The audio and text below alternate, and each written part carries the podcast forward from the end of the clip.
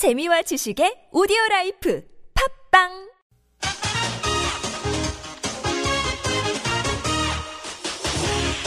열린 아침 김만음입니다. 3부 시작합니다.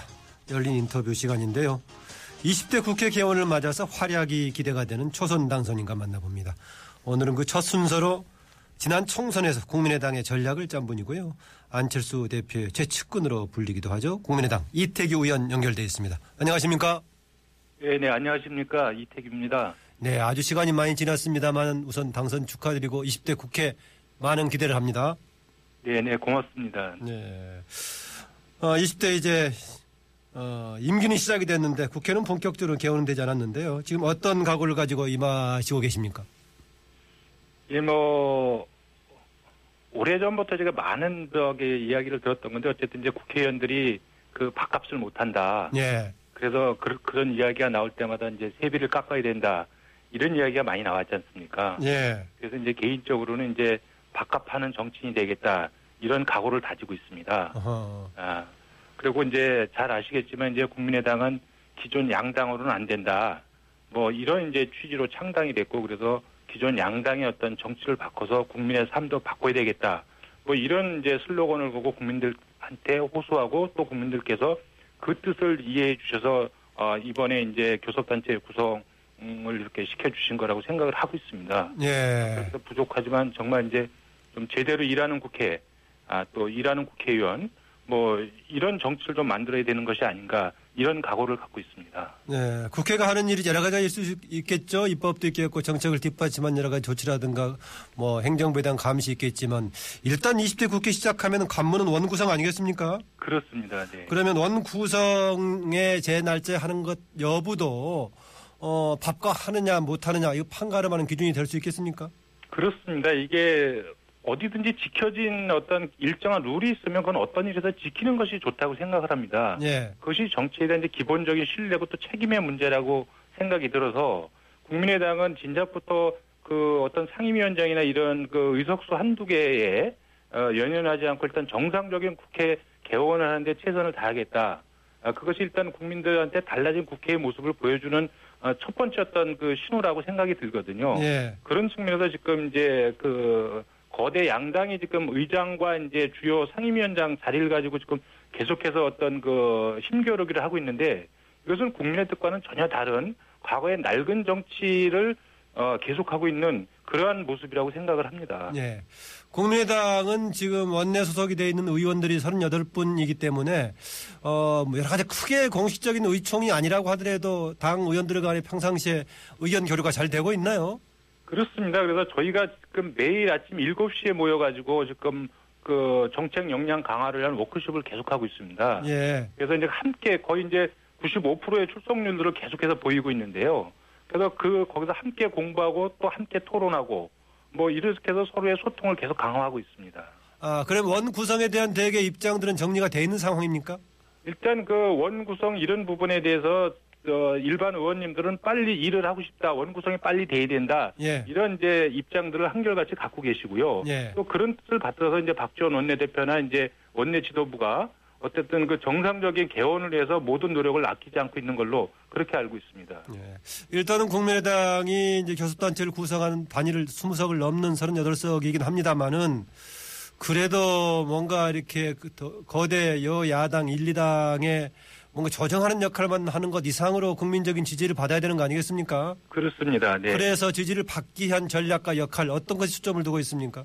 그래서 어쨌든 그 일단 첫 번째 모습은 정상적인 이제 개원을 하는 것이 중요하지 않겠습니까? 예. 원이 구성이 돼야 이제 일을 시작을 할 수가 있으니까 그렇기 때문에 이제 양당이 지금 이제 의장이나 어떤 주요 그 위원회 위원장 가지고 힘겨루를 하고 있기 때문에 어, 이렇게 된다면 결국은 이제 국민의 기대와는 다른 방향으로 갈 수밖에 없기 때문에 이제 안철수 대표나 박지원 원내대표께서도 그럼 이게 정상적으로 원 구성이 안 되면 우리가 세비를 반납하겠다.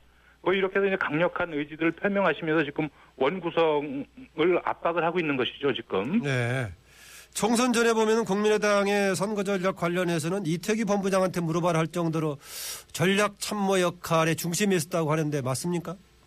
그거는 뭐 제가 이제 그때 당의 이제 전략 홍보 본부장직을 수행하고 있었기 때문에 예. 아 그거는 이제 제 고 분야에 대해서는 제가 이제 어, 공식적으로 뭐 언론이나 대외적으로 제가 말씀을 드릴 수밖에 없는 입장이 있었고요. 예. 그 전략은 뭐 제가 혼자 짜는 게 아니라 이제 그 안철수 대표님 또 그때 박선숙 사무총장 뭐 여러분들하고 같이 논의해서 합의된 결과들을 제가 이제 대표해서 발표하고 이제 그 기자들이 어떤 질의응답에 이제 답하고 뭐 그런 것이죠. 네. 네. 20대 국회 출범과 더불어 당 이제 지도부 재편되는 과정 속에서 특별하게 보직을 지금 맡지 않았죠.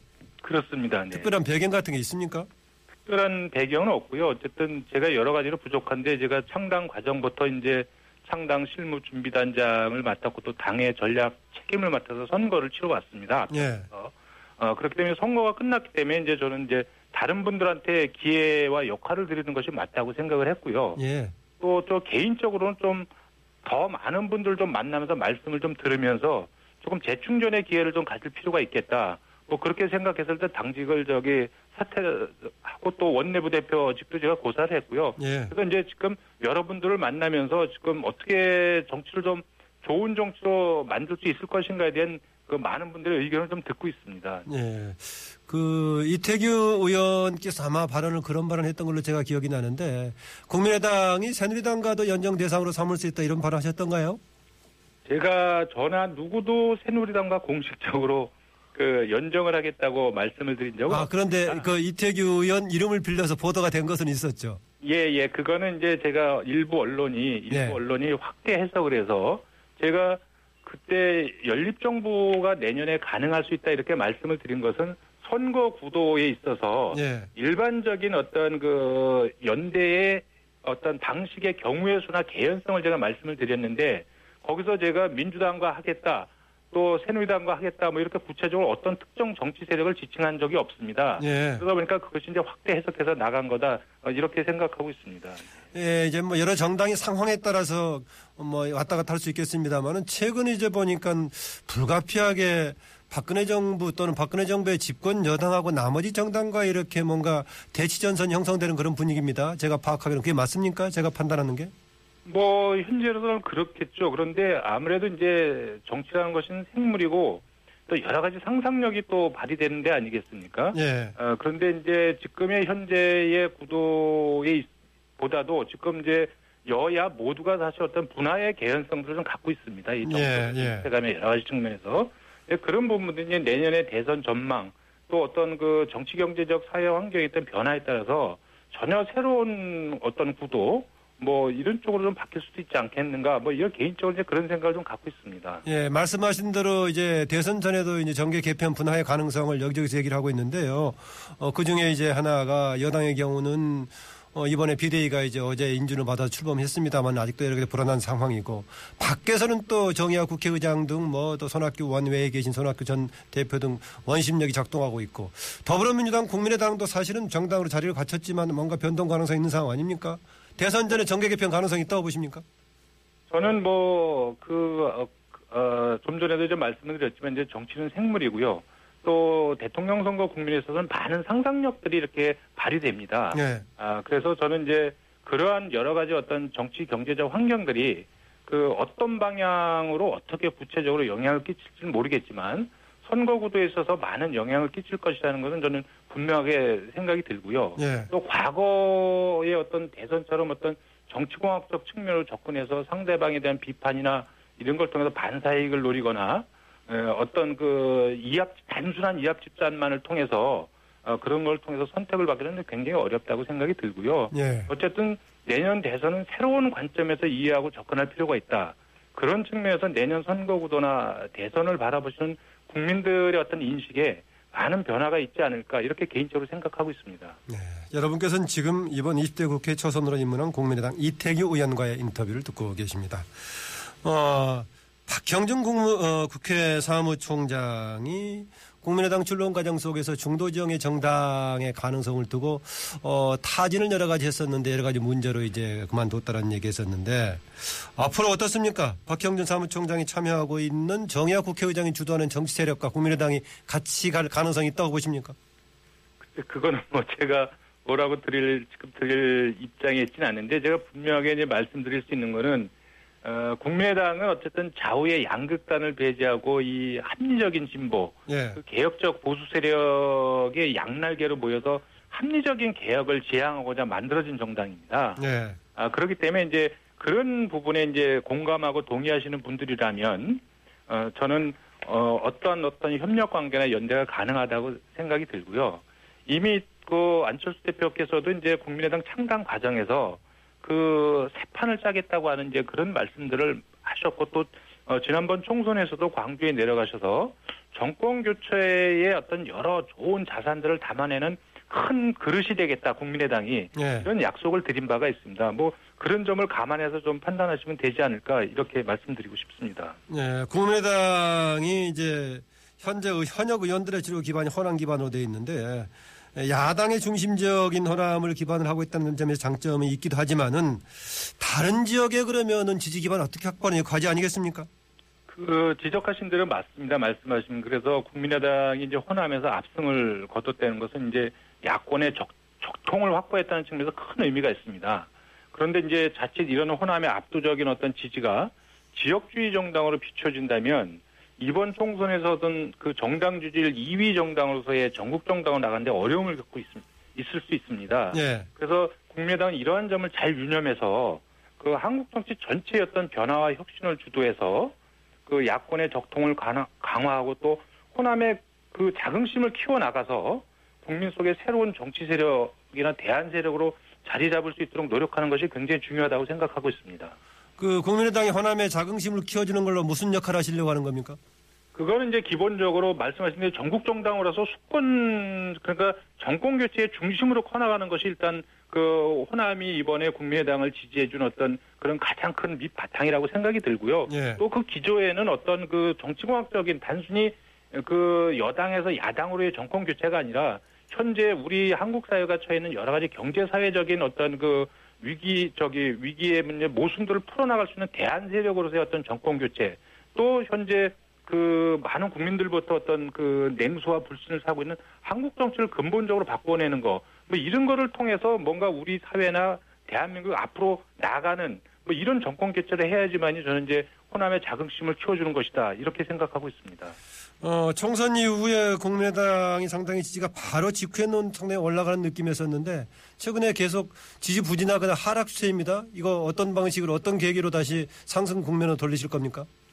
글쎄요, 그 총선 득표율에 비하면 이제 하락한 측면이 있습니다. 그래서 저희가 그 총선 후에 이제 당선자들 그 워크숍에서도 어 제가 이제 지금 우리 당의 지지는 잠정적인 지지다. 그래서 저희가 잘못하면 언제든지 국민들께서 지지를 회수해 갈 수 있다. 뭐 이런 말씀을 드려서 우리가 이, 이 점을 크게 경계해야 된다고 말씀을 드린 적이 있습니다만 현재의 어떤 그 지지율 하락세가 있다면 아마 이것은 그 총선 때에 국민들께서 해주셨던 어떤 교차 투표 예. 여기에 대한 일정군의 어떤 조정기 에, 그리고 이제 그때 선거 때 이제 양당 정치에 대해서 실망하셨던 분들이 적극적으로 투표에 나섰는데 그런 부분에 있어서 이제 국민의당이 어떤 교섭단체를 구성하고 38석을 얻었기 때문에 여기에 대한 이제 다소 열기가 식어서 다시 무당층으로 빠져나간 것이 아닌가 이제 이렇게 어, 생각을 하고 있습니다. 그래서 예. 어, 이분들이 국민의당에 그리고 한국 정치의 변화에 대한 지속적인 관심을 갖고 지지하도록 하는 이제 그런 과제를 안고 있습니다. 그런 부분에서는 뭐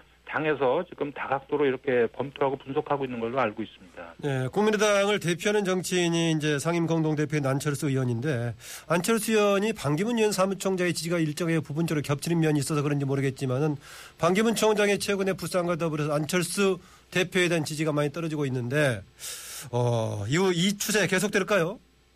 저는 뭐 그렇게 생각하지는 않고요. 어쨌든 지지층이 겹친다면 이제 일부 이탈할 수 있다고 보고요. 그것도 상황에 따라서 이제 반 총장 지지율도 이제 마찬가지라고 생각이 들, 들거든요. 예. 다만 이제 제가 개인적으로 봤을 적에 그 지금 그것이 이제 주로 중도의 측면에서 이제 겹치고 있다 이런, 이런 이제 분석들이 많이 나오고 있습니다. 예. 그래서 중도 측면에서 지금 안철수 대표와 반기문 총장의 지지율이 겹친다면 이것은 이제 성, 경쟁 관계도 있을 수 있겠지만 또 보기에 따라서는 전체적으로는 중도 영역의 어떤 이슈와 파일을 키우는 효과를 키우는 역할을 할 수도 있다. 어. 예, 그래서 결국은 그 중도의 영역이 커지고 국민적 관심이 커진다면 이건 안철수 대표로서는 굉장히 긍정적인 어떤 음. 효과를 갖고 올 수 있고요. 그래서 전체적으로는 어쨌든 안철수 대표의 영역이나 확장성을 키워나갈 수가 있다. 다만 전체적으로 어떻게 해서 이 전체 그 중도의 영역의 대표자가 될 수 있냐 이건 또 이제 안철수 대표나 이제 그 반기문 총장이 가져야 될 어떤 과제이긴 하지만 어쨌든 이 부분을 어떻게 잘 본인 수용하고 본인 걸로 이렇게 만들어가느냐에 따라서 내년 대선 전망성을 어, 크게 높일 수 있다 이렇게 생각하고 있습니다. 아, 오히려 이제 어, 반기문 총장의 최근의 부상이 중도 영역을 확장시키는 시너지 효과를 만들 수 있다. 다만 그 대표권과 주도권을 누가 가느냐, 가져가느냐 이것을 향후 과제다라고 볼 수 있겠습니다. 그렇죠? 네, 네, 네. 오늘 말씀 감사합니다. 네, 네, 고맙습니다. 네, 지금까지 국민의당 이태규 의원이었습니다. 한 주간 가장 궁금한 스포츠 뉴스를 들여다봅니다. 주민 스포츠. 주민 스포츠 기영로 스포츠 평론가 함께합니다. 어서 오십시오. 네, 안녕하세요. 네, 슈틸리케 감독이 이끄는 국가대표 축구팀 지난 6월 2일 밤 오스트리아 짤츠부르크 모차르트 도시죠. 짤츠부르크에서 벌어진 평가전에서 1대 6으로 대패를 당했는데 네. 이게 뭐 예상할 수 있는 결과였습니까? 충격입니까? 좀 충격이라고 봐야 되죠. 어, 어떤, 평가 어, 느 정도는 예상이 됐는데. 한 두골 정도 어. 질줄 알았어요. 2대 0 내지 1대 3 정도로. 어허. 근데 여섯 골이나 내주고 있었다는 것은 이제 충격이라고 할수저 있겠는데. 같은 일반인도 충격이었는데 네. 전문가가 봤을 때 예, 어떤 아시는. 분들인 겁니다. 그 가장 큰 게 역시 스페인이 우리보다 한 수 위라는 걸 알면서도 정면 승부 그러니까 포백 라인을 끌어올리고 공격적인 대응으로 나섰다는 겁니다. 이게 네. 이제 2011년 8월 달에 우리가 사포로 참패라고 해요. 일본한테 3대 0으로 졌는데 내용은 5대 0이에요. 뭐 농락을 당했어요. 근데 왜냐하면 일본이 기술이 우리보다 앞서거든요. 조직력도 괜찮고. 근데 우리는 투지 뭐 정신력, 스피드 이런 걸로 했어야 되는데 같이 기술 축구를 했어요. 조광래 감독이 이제 기술? 축구. 예, 예. 그러는 바람에 일본한테 어, 당했거든요. 그때처럼 그때도 우리 사실 어, 투지를 앞세우는 이런 그 태클이 만- 난무하는 그런 축구를 했다면 아마 그렇게 안 졌을 겁니다. 우리의 장점을 살려서 예, 그렇습니다. 어. 이번에도 마찬가지예요. 어, 쓰리백 또는 어, 쓰리백을 했어도 조- 좋을 것 같고 포백이라고 하더라도 수비 대응을 좀 밑으로 내리고 어, 미들필더와 공격 과 수비의 간격을 좁히는 그렇게 압박을 한 다음에 역습을 노렸으면 이렇게 참패를 안 당했을 가능성이 높다는 얘기죠. 예. 두 번째는 각 팀에서 벤치로 밀린 유로파들 그 손흥민, 기성용 다 포함됩니다. 아, 손흥민도 최근에 현장 아, 그렇죠. 거의 나가지 못하죠. 어. 이 경기 감각이 떨어졌고 유로파들이 또 국내파들은 경험이 모자라다 보니까 또한 우리나라에 걸출한 공격수가 없다 보니까 스페인이 라인을 끌어올려서 공격적으로 나왔죠. 더구나 다비드 실바의 기가 막힌 프리킥. 저는 프리킥 그렇게 기가 막힌 거는 아, 글쎄 평생 동안에 한 두세 번째 안에 드는 엄청난 그거 완전히 그 골키퍼가 어느 골키퍼도 못 막아요. 카시야스도 못 막아요. 그거는. 아하, 아. 그거는 뭐 지구상에는 어느 골키퍼도 막을 수 없는 지구상에 그 사각 골로 들어갔거든요. 네. 그건 못 막는 거예요. 아. 그거 얻어맞고 나선 전부 다 정신이 혼미해졌어요. 우리 선수들이. 음, 에, 다비드 실바의 골. 그다음에 세 번째는 골키퍼 김진현의 부진인데 김진현은 2015 호주 아시안컵의 영웅입니다. 음. 그때 제가 볼 땐 네다섯 골은 막았을 것 같아요. 예. 뭐 저런 골키퍼가 있나 할 정도로 이훈재 이후에 최고 골키퍼라고 했었는데 완전히 뭐 3육 골키퍼로 전락을 했어요. 그 경기만은 예. 뭐 실수도 많았고 타이밍도 그렇고 어이 이 적재적소에 나갔다 들어갔다는 것도 다 틀렸고 해서 최소한 세 골 내지 네 골 정도는 골키퍼 미스인데 후반전에 슈틸리케 감독이 정성룡으로 바꾸지 않은 거 이것도 좀 어, 의문, 의문이 가는 겁니다. 이 골키퍼가 어, 야구로 말하면 포수 어, 그리고 농구로 말하면 이제 포인트 가드, 뭐 배구 세터 이런 역할이거든요. 예. 그리고 포지션 가운데 가장 중요한 게 골키퍼입니다. 음. 그 다음에 중앙 수비, 그 다음에 양쪽 윙백, 그 다음에 이제 수비형 미드필더, 그 다음에 공격형 미드필더, 공- 공격수 이렇게 나가는 거거든요. 아, 중요성이 뒤로부터 아, 가는 그렇죠. 겁니까? 뒤로부터죠. 항상 어. 뒤로부터죠. 축구는. 골키퍼가 약하면 앞에서 플레이가 안 돼요. 워낙 흔들리다 보면은. 예, 그런 그 세 가지 요인 때문에 대패를 당했다 이렇게 분석을 할 수가 있겠습니다. 예, 스페인과의 우리 축구 대표팀 이야기하면 이제 우리와 월드컵에서 만났던 얘기가 이제 거론될 수밖에 없는 거죠. 예, 예, 우리가 90년 이탈리아 월드컵 때 스페인한테 1대 3으로 졌었고 94년 미국 월드컵 때 2대 1로 비겼고 그리고 2002년 한일 월드컵 8강전 때 우리가 승부차기로 이기지 않았습니까? 예. 다시 사실 0대 1로 진 경기예요. 어, 이거 만드는 거죠. 이제 무승부를 끌고 간 거죠. 어느 면에서 그랬습니까? 꼬리를 노골로 처리하고 그랬잖아요. 두 번이나. 그거 완전히 진 거죠. 아, 근데 이제 90년 이탈리아 월드컵 때의 26년 전이죠. 그때와 지금이 똑같아요. 그때도 어, 벨기에와 첫 번째 경기 0대 1로 졌거든요. 예. 그때 이탈리아 언론들이 한국은 드리블부터 다시 배워야 된다. 이거 완전히 아주 우리가 아, 그런 질책을 당했는데 그래서 이제 두 번째 경기가 스페인전이었어요. 그때 루이스 수아레스 감독이 한국전에 대비 전략이 있느냐 했더니 없다. 11명 집어넣으면 이긴다. 우리 미첼한테 해트트릭 당하고서 1대 3으로 졌어요. 예. 완전히 수모를 당했죠. 그때 황보관 선수가 114kg짜리 아, 프리킥골이 그때. 나온 거예요. 어. 그렇게 수모를 당했는데 이번에 똑같이 스페인 언론들이 김진영 골키퍼는 스페인의 친구다. 뭐 한국의 수비진은 달콤했다. 예, 네. 한국의 수비진은 달콤했다. 또 단 한 가지 불만은 한국이 유로 2016에 6월 10일부터 시작되잖아요. 유로컵이. 예. 근데 그때 스페인과 한 조가 아닌 것이 아쉽다. 이게, 완전히 농락을 시킨 겁니다. 예. 어, 우리가 이제 스페인한테 이렇게 징크스를 갖게 됐는데 언젠가 스페인을 또 한번 잡아야겠죠. 예. 국가 대표급 대결에서 2002 한일 월드컵 말고 이후에도 있었습니까? 스페인하고는 없었습니다. 아, 예. 그러면 이제 그때의 무승부 나중에 승부차기 패배했던 것을 이번에 보여주려고 해야 그렇죠. 스페인이. 어, 스페인으로서는 어 한국은 상대가 안 되는데 예. 우리가 무승부 끝에 승부차기 홍명보 선수가 마지막 골 넣었잖아요. 예. 승부차기로 졌으면 얼마나 억울했겠어요. 그러니까 이제 이번에 에, 스페인으로 볼 때는 14년 만에 에, 제대로 설욕을 했다. 평가전이긴 하지만 예. 그렇게 볼 수 있겠습니다. 아, 예. 홍명보 선수가 골 하- 성공시키고 나서 손- 마지막. 손 들고 뛰어가는. 장면이 바로, 예, 이제 바로 그. 스페인과의 승부차기 예, 예, 장면이군요. 예. 어, 슈틸리케호가 이제 오늘 6월 5일 밤 10시 체코의 두 번째 평가전 갔는데 그러려고 이제 체코 프라하에 입성 이미 했죠? 네, 에, 일요일 밤 10시입니다. 아주 보기도 좋아요. 일요일 밤 10시 끝나면 12시에 자면 되니까. 예. 근데 이제 문제는 그 부정적인 걸 제가 먼저 말씀드리면은 스페인과의 경기에서 0대5로 뒤지다가 한골 넣어서 1대5가 됐죠. 그때 후반 38분경. 예. 그러고 나서 끝났으면 그 분위기 가져갈 수 있어요. 어. 한 골을 넣었으니까. 근데 후반 막판에 또 골키퍼 실수로 또 한 골 허용했잖아요. 이게 안 좋았습니다. 지금 분위기가 계속 안 좋은 거죠. 또한 그 2001년 8월 5일 체코 브르노에서 열린 평가전에서 히딩크 감독도 0대5로 진 바 있잖아요. 그때 체코한테. 예. 월드컵 예, 전에. 예. 예. 그다음에 스페인전은 제3국인 오스트리, 오스트리아 짤츠부르크에서 했잖아요. 제3국에서 했어요. 스페인에서 한 게 아니고. 예. 근데 체코전은 실질적인 원정 경기예요. 체코에서 합니다. 아, 또한 체코가 유로 2000이 6월 10일부터 시작인데 그거 앞두고 출정식을 한국전으로 잡았어요. 러시아와 평가전에서 2대1로 역전승하지 않았습니까? 같은 예, 시간에. 그랬군요. 근데 이번에 출정식을 잡았기 때문에 체코도 한국을 어, 스페인이 6대1로 이겼으니까 우리도 대승해야지 이렇게 벼르고 있을 거란 말입니다. 아, 또한 우리나라 전력으로 볼 때 남태희 선수가 아, 결혼 스케줄 때문에 조기 귀국했어요. 이번에 20명밖에 안 데리고 갔잖아요. 예, 그랬죠.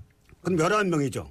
기성용 선수가 또 무릎 통증 때문에 훈련도 못하고 있어요. 어. 이러니 자원도 좀 부족하고 그 스페인은 아스널에서 뛰고 있는 골키퍼 페트르 체흐 세계 3대 골키퍼에 들어갑니다. 또 굉장한 선수가 골키퍼고 또한 토마시 로시츠키 이 미들필더인데 완전히 또 수준급이에요. 거기다 190의 장신 공격수 토마시 네치트 이런 선수들이 버티고 있기 때문에 근데 한 가지 우리로서는 이제 긍정적인 걸 제가 말씀드리면은 에, 일단 우리가 스페인이나 뭐 이런 기술 축구한테는 약하지만 이 체코처럼 이 파워풀한 축구, kick and rush 이런 팀한테는 우리가 약하지 않습니다. 아하. 해볼만 합니다. 그다음에 또 하나 우리나라는 대패를 당한 다음에 또 대패를 당한 게 거의 없어요. 그게 있는 게 54년 스위스 월드컵 때 수- 어, 헝가리한테 9대 0, 터키한테 7대 0. 그거밖에 없어요. 연- 연속으로 대패를 당한 게. 근데 이제 98년 프랑스 월드컵 때 네덜란드한테 0대 5로 졌죠. 그때 히딩크 감독이 이끌었어요. 네덜란드. 하지만 다음 게임 벨기에전에 1대1로 비겼는데 아주 잘 싸웠어요. 어, 그러고 나서 2011 일본 삿포로 짬패, 참패 0대 3으로 진 다음에 일본전에 항상 좋은 모습 보이고 있잖아요. 그러니까 이런 거는 이제 긍정적으로 봐야 됩니다. 예. 우리 프로야구 소식 보죠. 롯데자이언츠 김문우 선수 4할 타율입니까? 예. 어제도 5타수 1안타를 쳤기 때문에 4할로 떨어졌습니다. 떨어진 게 4할이에요. 4할 대에서 4할로 떨어졌군요. 지금 쉬운 한 게임이나 했어요. 음. 근데 아직도 4할인데 제가 볼 때는 이제 내리막길이에요. 이제는. 4할이 유지하기가 쉽지 예, 않겠죠. 예. 이제는 이제 3할 행진할 것 같은데 마침 2위를 달리고 있는 삼성의 구자욱 선수가 어제 그저께부터 허리 통증으로 10경기 빠져요. 3할 7푼 5리예요. 근데 이제 구자욱 선수가 돌아오는 6월 11일까지 김문호 선수가 얼마나 떨어지느냐.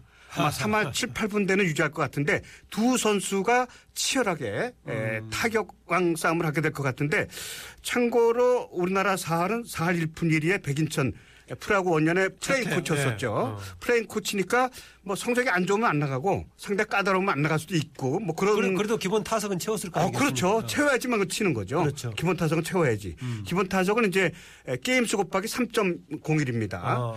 근데 이제 우리가 4를 기록할 뻔했던 선수가 1994년에 이정범, 이정범. 3할 9푼 3리였는데 8월 21일까지 104게임 치를 때까지 4할 쳤어요. 오. 104게임까지. 그때 아마 장염이 장염 걸렸었거든요. 예, 그 당시에 장염이 걸렸었거든요. 이정범이 안 걸렸으면 4할 쳤을 거예요. 어. 200 안타도 쳤었고 그때 196 안타 쳤을 거요. 예. 그러니까 그때 이후에 에, 지금 어, 롯데 김문호 선수가 4할을 치고 있는데 아마 앞으로는 에, 앞서 말씀드렸듯이 구자욱 선수와 아, 타격왕 다툼을 하게 될 것 같은데 3할 5푼 6푼대 후반은 칠 것 같아요. 예. 예, 메이저리그 소식 종합해 주시겠습니까?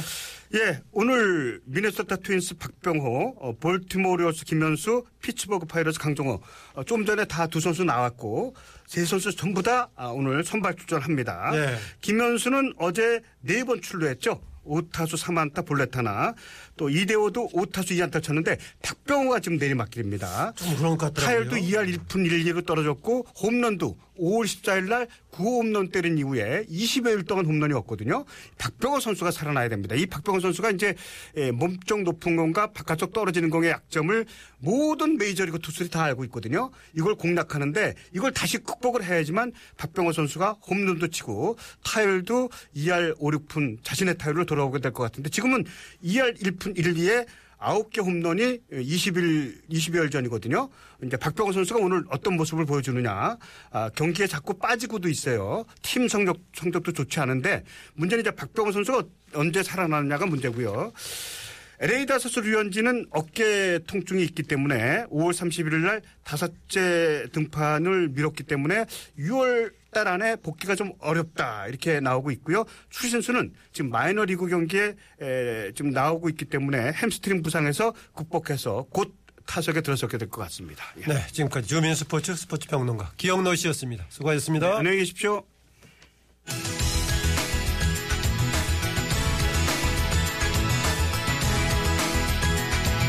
네, 서울시의회 교통위원회는 잠시 후 10시부터 지난달 28일 일어난 구의역 사망사고에 관한 긴급 업무 보고를 개최합니다.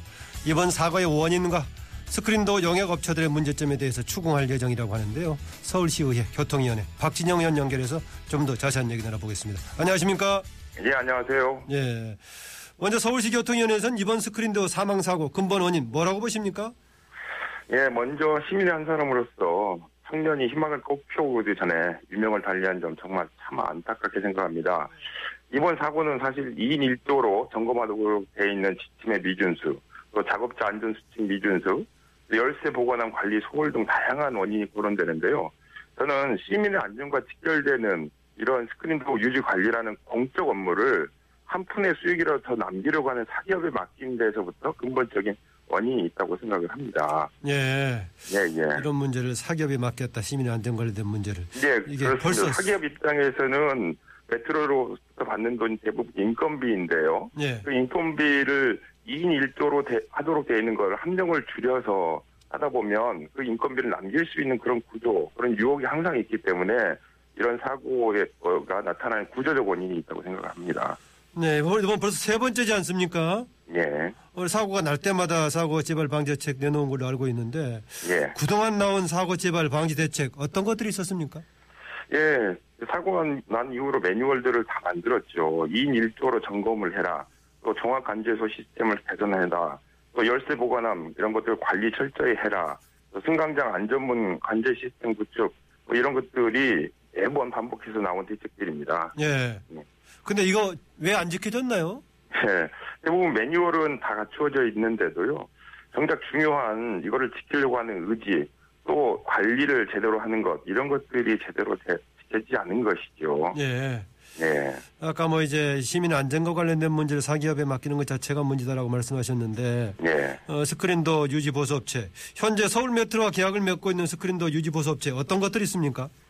예, 서울 메트로는 1호선부터 4호선까지 120개 역이 있는데요. 네. 아, 2004년부터 2006년에 민자 사업으로 24개 역에 대한 스크린도 설치 유지하는 주식회사 유진 메트로컴이라고 하는 한 군데 회사와 네. 이번에 사고가 난 음성 PSD라고 하는 어, 업체가 나머지 100개를 유지 관리하는 형태로 되어 있습니다. 아, 이 회사들의 수익 구조는 서울 메트로에서 보장을 해줘, 해주는 겁니까?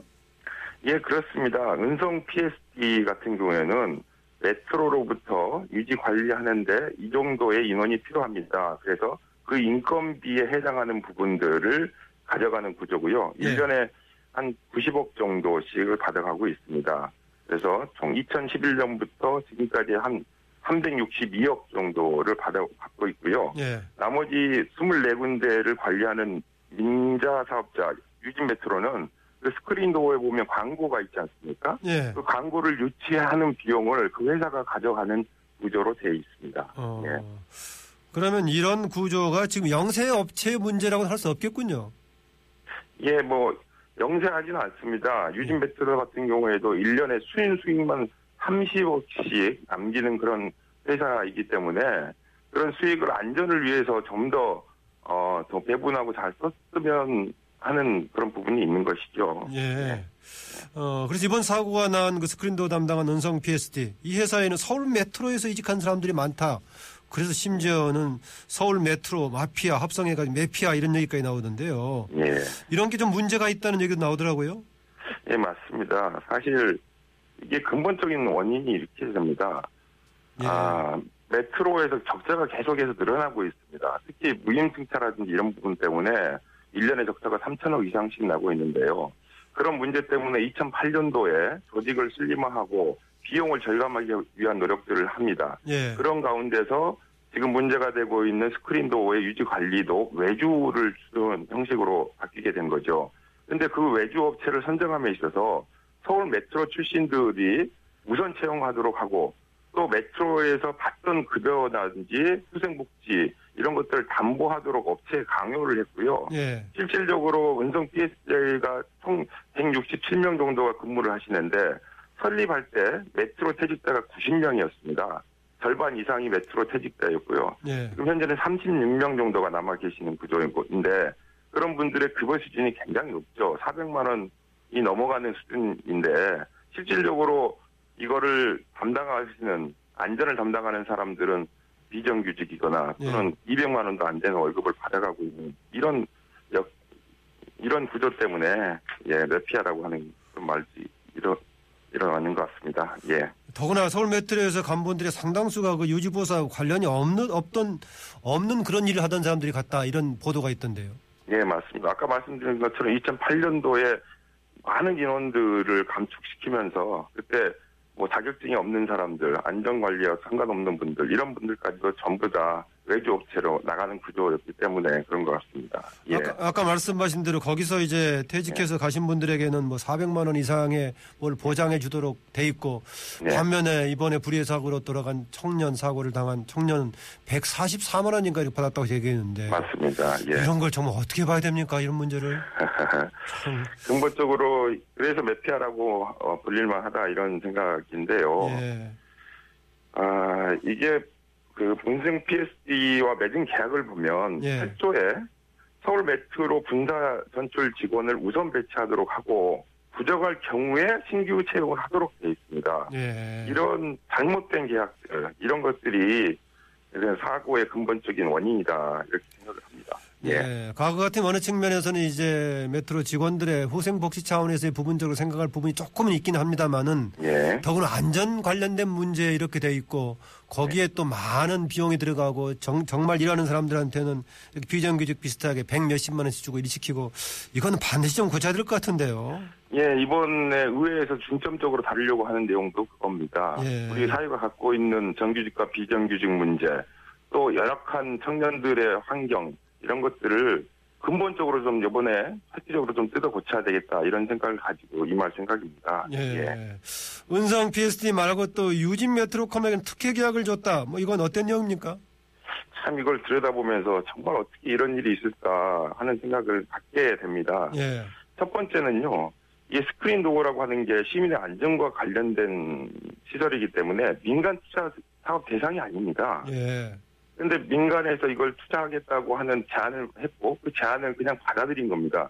사실 메트로에서 2003년 12월 당시 건설교통부에 아, 이 사업이 민간 투자 대상 사업인지를 질의를 합니다. 그런데 건설교통부에서 이 사업은 민간 투자 사업이 될 수 없습니다라고 하는 회신을 해줍니다.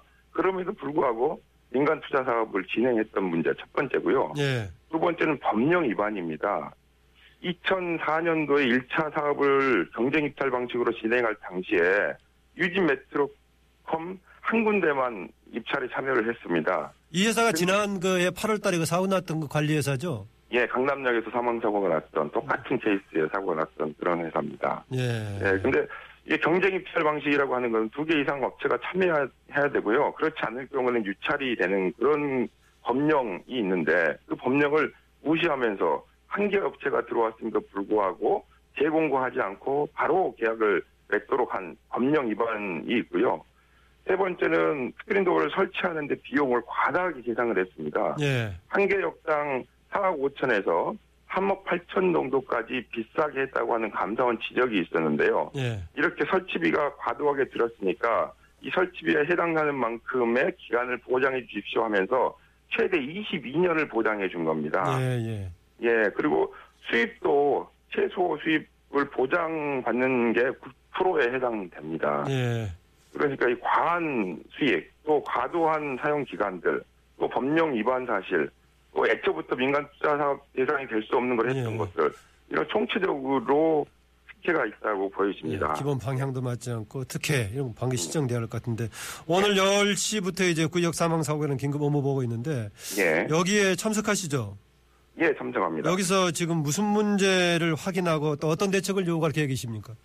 일단 사고의 원인, 또 계속해서 일어나고 있는 데 대한 서울시와 메트로의 어, 관리 부실, 또 책임 추궁, 또 사고 특히나 사고를 예방하기 위해서 외주화 문제를 어, 자영 자, 자- 자회사를 만드는 문제라든지 아니면 메트로에서 직접 직영해서 운영하는 것들 이런 것들까지 대안까지도 여러 가지 이야기할 거고요. 방금 전에 말씀드렸던 특혜성 계약 이런 계약에 대한 시정들 이런 것들을 어떻게 해 나갈지 면밀하게 살펴볼 예정입니다. 네, 그 예. 확인해서 잘 살피고 좋은 대책 마련해 주시기 부탁드립니다. 오늘 말씀 예. 감사합니다. 감사합니다. 네, 지금까지 서울시 의회 교통위원회 박진영 의원이었습니다.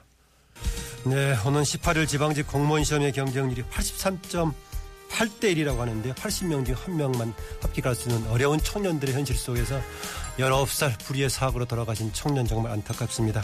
열린 아침 김만음입니다. 오늘은 여기까지입니다. 6월 첫 주 주말이 될 수 있겠는데요. 고맙습니다. 다음 주 월요일 날 뵙겠습니다.